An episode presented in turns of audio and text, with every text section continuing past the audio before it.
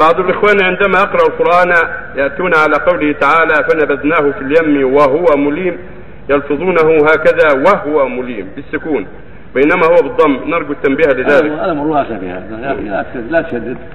وهو أو هو ما الأمر واسع.